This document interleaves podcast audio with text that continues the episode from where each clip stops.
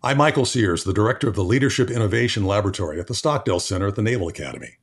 I'm Captain Ryan Bernacki, the Deputy Commandant for Leadership and Character Development and the Senior Naval Aviator here at the Naval Academy. I'm in conversation today with Captain Ryan Bernacki, and we're talking about the do over, specifically a story about the responsibilities of command. You're going to hear a wonderful story from Rear Admiral Larry Chambers. Admiral Chambers was the second African American to graduate from the Naval Academy. He was the first African American graduate of the Naval Academy to reach flag rank and command a United States carrier. He has a very interesting story that we're not going to cover here. But if you go to YouTube and type in frequent wind, you'll see some of the responsibilities that Admiral Chambers had to deal with. Captain, there's some flying technical issues and mechanics that uh, get pretty specific in this story. Do you mind uh, giving us a little bit of a preview? Michael, I thought Rear Admiral Chambers' story uh, and and the way he wove it together was was really uh, was really profound and had me on the edge of my seat. But also, um, I could picture uh, exactly what he was talking about, um, and so I thought maybe it'd be worth framing a little bit of the story that starts in Yuma, Arizona, uh, and it's a place where uh, the Navy and Marine Corps aviators go to um, to learn how to shoot and and employ weapons. A lot of bombing ranges out in that area. What I thought uh, was really compelling was to, to, picture myself in his shoes as a, a train in a training environment, getting um, squared away to fly the A7 as a squadron commander he's sitting at the hold short. So, you know, right before you take the runway, he's sitting there with uh, another jet, a couple of A7s, and they look up, and just over their heads come two other A7s and the one that's that's spitting fire out of the back. And so, just to kind of paint that picture, um, the the way you would enter what we call the break. Um, you have an airplane or, or, a formation of airplanes coming up uh, toward approaching the runway, typically at about 400 miles an hour and somewhere around 800 feet off the ground. And as you uh, overfly the runway, uh, you the first airplane will will break off, and then the next one will wait a few seconds and then break off. So it's a you know roll into a sharp turn and turn 180 degrees to enter a downwind. That turn um, slows the airplane down, allows you to get to a speed at which you can extend the landing gear and then continue the the turn all the way around to the runway. And so we do the same thing coming into uh, an airfield as we would do overhead the aircraft carrier, and that that um, maneuver allows us to quickly bring airplanes in o- into the runway environment and then space them out by timing the turns, um, you know, at intervals so that you have enough interval for each jet to land. In this case, what uh, what he described was this this young pilot uh, as he as they are approaching the runway, inadvertently shuts down his engine, uh, and then is attempting to relight it, and and so the relight process at that airspeed and altitude just isn't going to work, and that's what causes the air, the engine to start throwing flames. Um, you know, he's got way too much gas going in to the engine on the relight attempt, and it's choking on the fuel, and that's what causes the, the compressor stall. My name's Larry Chambers, aka Lawrence Cleveland Chambers class of 52. I would like to reflect on a couple of incidents that occurred when I was a prospective commanding officer of an attack squadron and later a commanding officer of an attack squadron doing training. And we were at Yuma and I was getting ready to take off and a couple of A7s overhead broke and the leader was okay, but the wingman uh, had a long trail of flame coming out of his engine. Obviously, he, had, he was in a compressor stall. And so about three of us on the ground pressed our mics at the same time and said eject because there was no way in hell he was going to recover uh, and, and, and, save the airplane or anything else. And he ejected and survived. And we were in the training squadron. Let's pick up the Admiral's story in Yuma. As I was listening to that, I could picture uh, what was probably happening in that cockpit for that young aviator. And while you're, you're not supposed to be able to turn your engine off uh, inadvertently, um, what I assume um, would happen, or something like this would happen, is as the formation rolled out, the wingman, the, the young pilot, pulled his throttle back to idle and either um, accidentally lifted up the little safety guard that pulls the throttle into off, um, or uh, or it didn't work. But more likely when you're kind of white knuckled, you're flying tense because you're you're in over your head. Um, you're really gripping that uh, throttle and the stick maybe more than you should. Um, you can you can without even thinking about it um, disengage that safety mechanism and and put the throttle into cutoff, and that's going to immediately um, stop the fuel to the engine. Uh, at that point, you, you don't have a lot of options. It's possible that, that you could pitch up and enter a flame out approach pattern if you had enough speed. Uh, that'd be a pretty varsity move to make at that point. Um, probably not something you'd expect out of a student pilot. Let's pick up the Admiral story. Later on, that same individual became one of the pilots in the squadron that I was forming and working up and we were getting prepared to go to Vietnam. We were in the vicinity of Puerto Rico. Actually, we were down at the Vieques uh, area where we were using it as a bombing range, and we were doing night attack stuff. It was kind of a moonless night, and the weather was uh, visibility was good, and I had launched on an earlier flight, and I was waiting overhead at marshal and for them to complete the next launch so that we could start downhill and recover. And while looking out ahead of the ship, I saw a fireball right off the uh, front of the ship. And obviously, we had lost an airplane.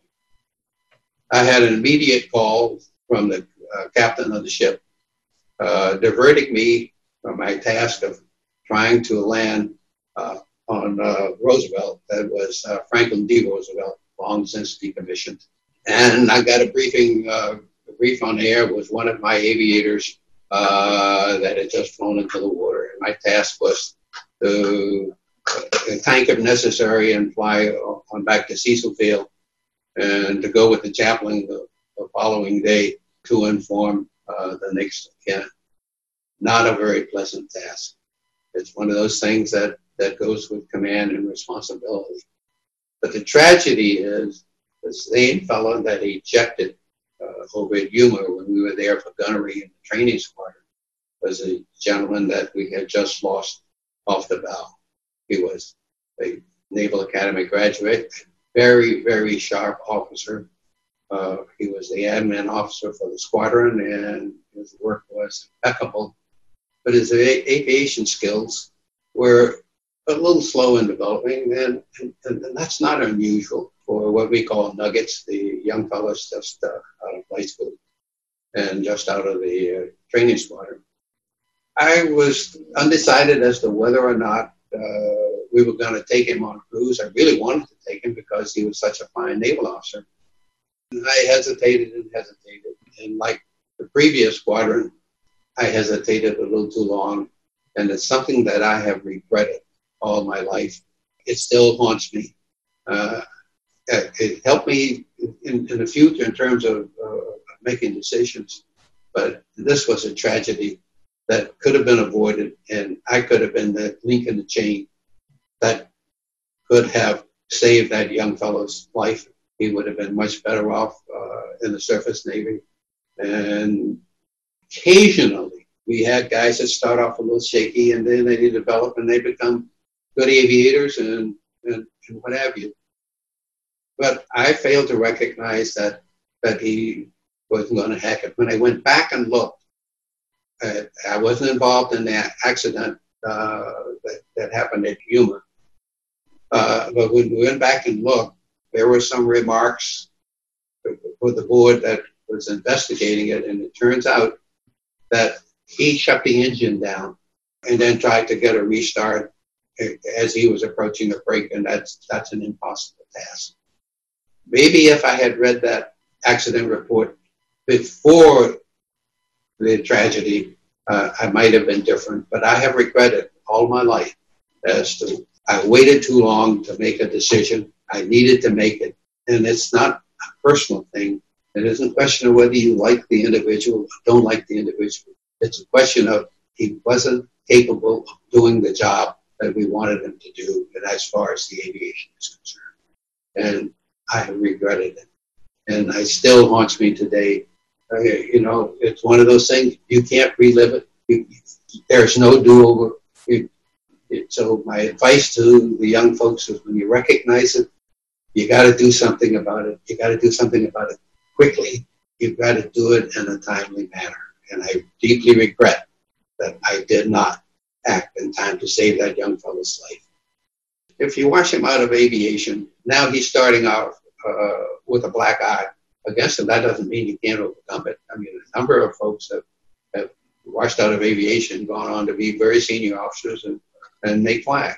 But he's starting out, you know, kind of with uh, one hand tied behind it. Uh, the aviation, we, we have a tendency to confess our sins. If I do something in the air and I and, and, and something weird happens, we all come back and we tell it because we want to make sure that the world understands that, under these conditions, this machine is not going to hack it. And so uh, we had safety magazines and everything where we would report incidents so that maybe the next guy, when he sees it coming, can prevent it. Operating off the carrier in the daytime is a piece of cake. I, I, I say that, it, but I, I really mean it. Operating off the carrier at night is a very different, different proposition, and it requires uh, good instrument flying, good skills, or you need a lot of confidence in yourself if you're gonna gonna do it and do it successfully. And we lost a lot of airplanes uh, back in those days. And this young fellow lost the Navy uh, two airplanes.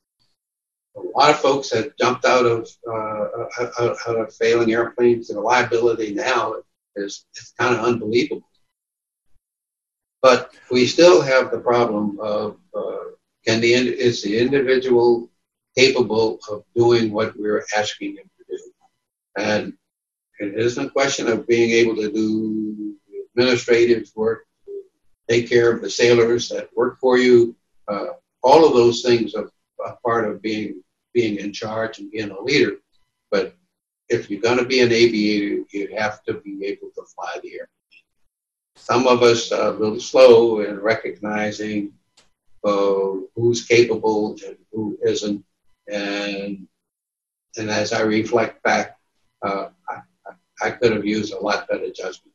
And after that incident, uh, I was probably a hell of a lot more careful in screening people and taking and also taking care of that desire and, and that uh, push. It comes after after a few mistakes. I mean, we all make them, uh, and we all have to learn to live with them. In my coming up, I had a, a number of forgivenesses from from my commanding officer. Uh, when I was going to grad school, my uh, first wife wife died. I later went back to a squadron, and this was within the first two years after she had died. And my commanding officer finally, we were aboard ship, and he put me in my stateroom. Well, the moment you go in your stateroom, all of the paperwork that nobody wants to do winds up on your desk. Give it to Larry. He's not going anywhere. He can't fly. Commanding officer was trying to get my attention. He claimed that I was flying more than anybody else, that I was hot dogging it. I didn't really believe I was. But did I have a suicide complex? I don't know. But Wally Laws got my attention. He was a commanding officer at the time. And boy, did I hate his guts. But after uh, almost a week in, in my room by myself, I decided I was going to change my ways, and I did. And later on, Wally became my damn good friend. And in reality, he probably saved my life. The Admiral was talking about the responsibilities he had as a leader and and the decisions he made or the decisions he didn't make. But quite frankly, Ryan, what really are the ultimate responsibilities of a leader? Is it is it to get the mission done? Is it to take care of the people, or is it something else? Uh, it's it's definitely both. Um, and often those those two priorities you're, are well, they're always the main priorities, but they're often um, pulling in opposite directions. Um, so I do think that a, a squadron commander in this case uh, is charged with executing the mission, and th- their mission was to train the, a squadron of A-7 attack jets up and prepare f- to go to Vietnam and then fight in Vietnam. That is a very tall order, and it's a mission you would accept um, as the CEO without the assumption of necessarily being able to bring all your people back, especially going into combat. In training, uh, you would ex- you your your goal absolutely would be to bring everybody back. Um, you can't make that assumption when when you're being shot at. Um, the mission and your people often require different things, and so the challenge becomes taking care of both. Um, you know, always seeking to pursue the mission, but at the same time putting your people uh, not necessarily first, but ensuring they're taken care of. Um, sometimes it's people first. Sometimes the mission is going to dwarf that. Um, and your job is to push back when when that becomes untenable, uh, when the people are being asked, your people are being asked too much of for the mission, and that's when your job is to look for ways to change the mission, to adjust the mission parameters. Um, but you, you, can't always, and and I think that's one of the biggest challenges that any leader faces is balancing taking care of their people and, and seeing to their every need, but also ensuring that the mission gets done. And, and, a lot of times the stakes are really high for those missions. It is amazing to be, you know, heads down in a, in a fighting hole and you actually see uh, a friendly aircraft come in, pitch over, and start uh, tracing on a target. And you're sitting there saying, yeah, come on. Yeah, I need that right now. So it is a partnership uh, between all the players out there, and sometimes mission requires uh, taking those risks. No question about it. Let's let's shift a little bit and talk about an aviator who is now a squadron commander, and he is coming into uh, the carrier, and you know he's got a full plate of things to do. It's night. Uh, he's about to come down to land so he has his own responsibilities, but he's also looking down to see what his uh, what his squadron's doing.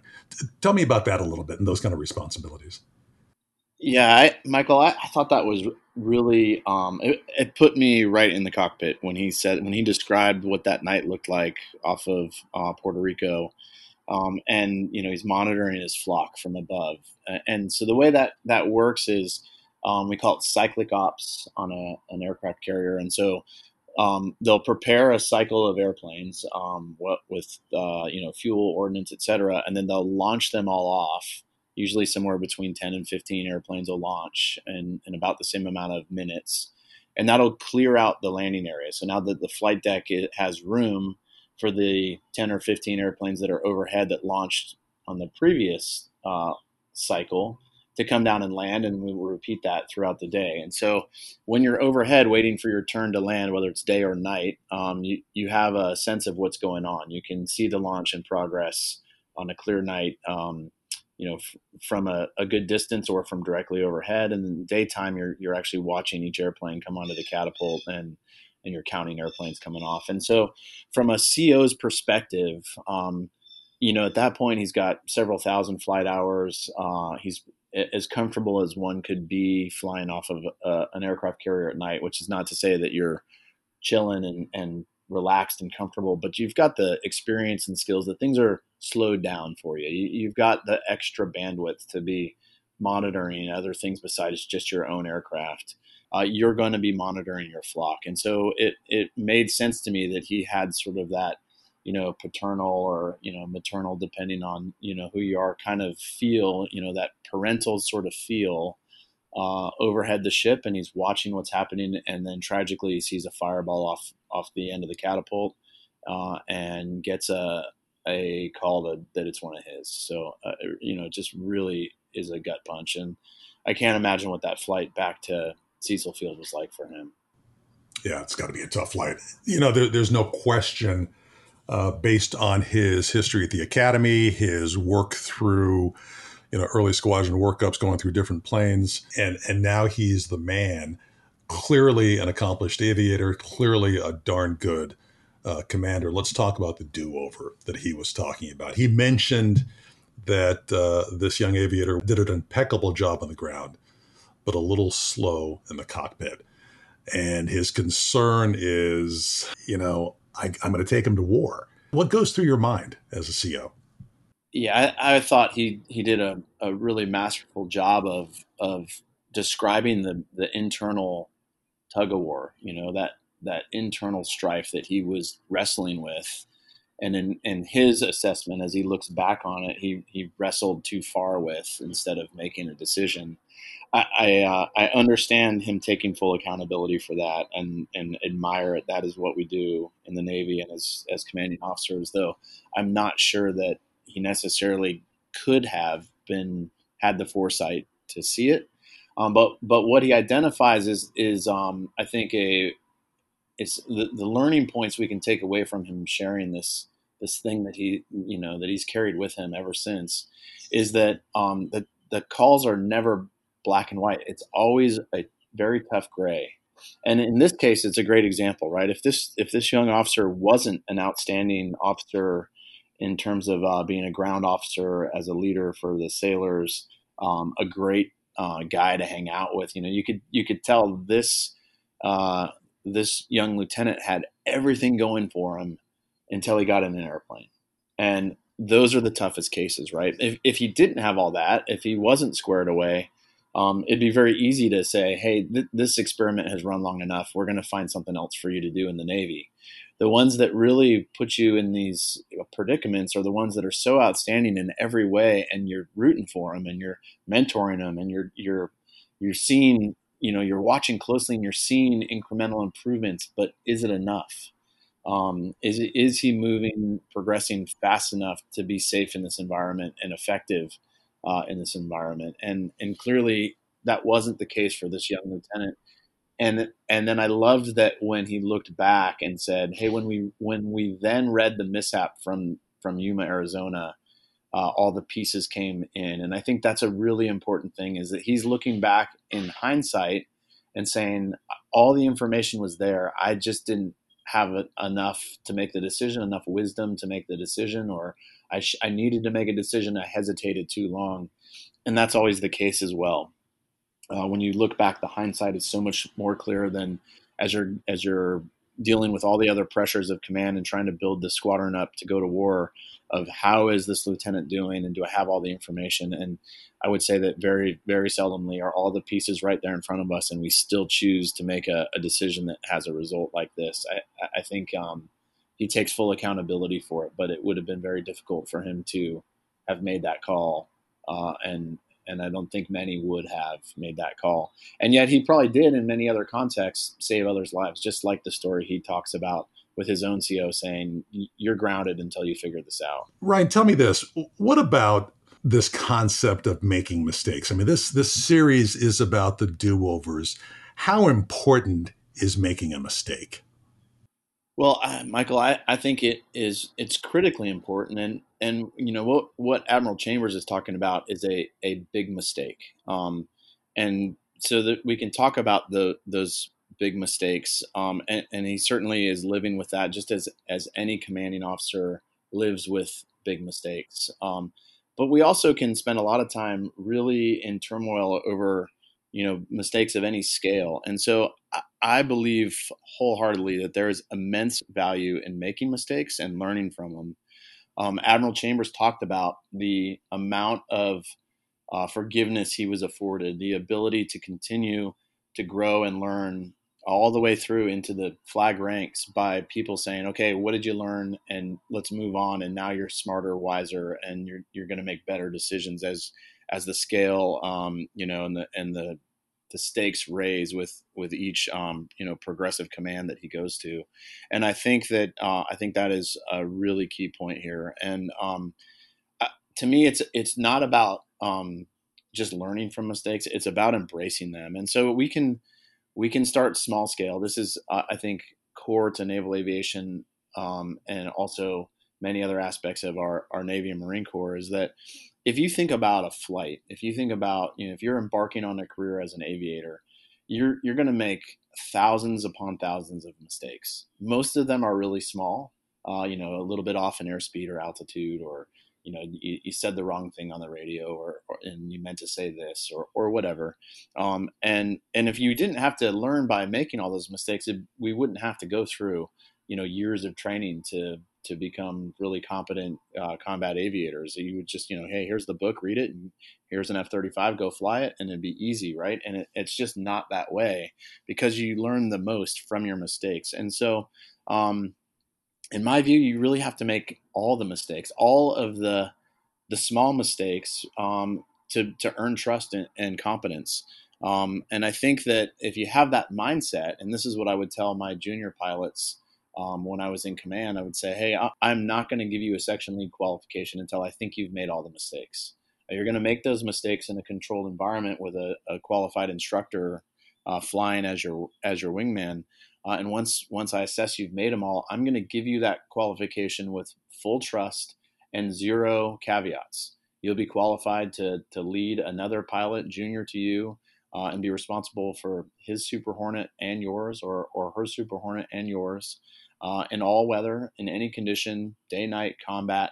Uh, doesn't matter. You're fully qualified, and it takes making those mistakes to earn that trust. And I think um, when it comes to senior leaders, um, you know the stakes can certainly be higher, and um, and you can eat yourself alive reliving those mistakes and assessing them not through the information that you had at the time, but through the information that you have in hindsight. And and while that's a really important, um, honest reflection, uh, it also is something that you have to be very careful to manage uh, to continue to make effective decisions moving forward. In other words, you, you can't spend all your time uh, looking in the past. You just need to learn from those mistakes, uh, em- embody and embed those those lessons learned, and and do better the next time. And so that ranges from you know being a little off your parameters and, and flying a better airplane the next day to to making life and death decisions as a commanding officer and, and the, the full spectrum it's that same process of really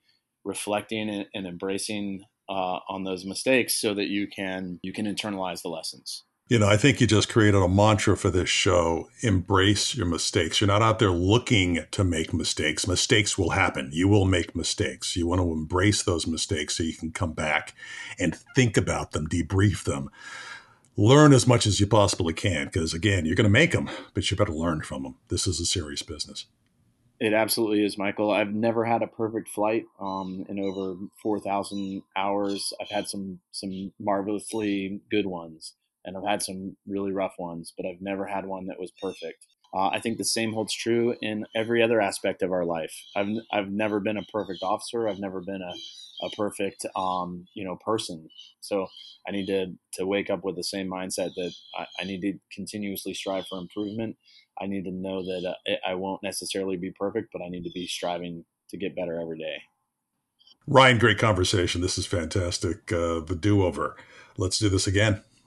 I loved it. Thank you, Michael, and, and thanks to Admiral Chambers. Really uh, um, impressive stories and uh, and my great admiration for him sharing all of that.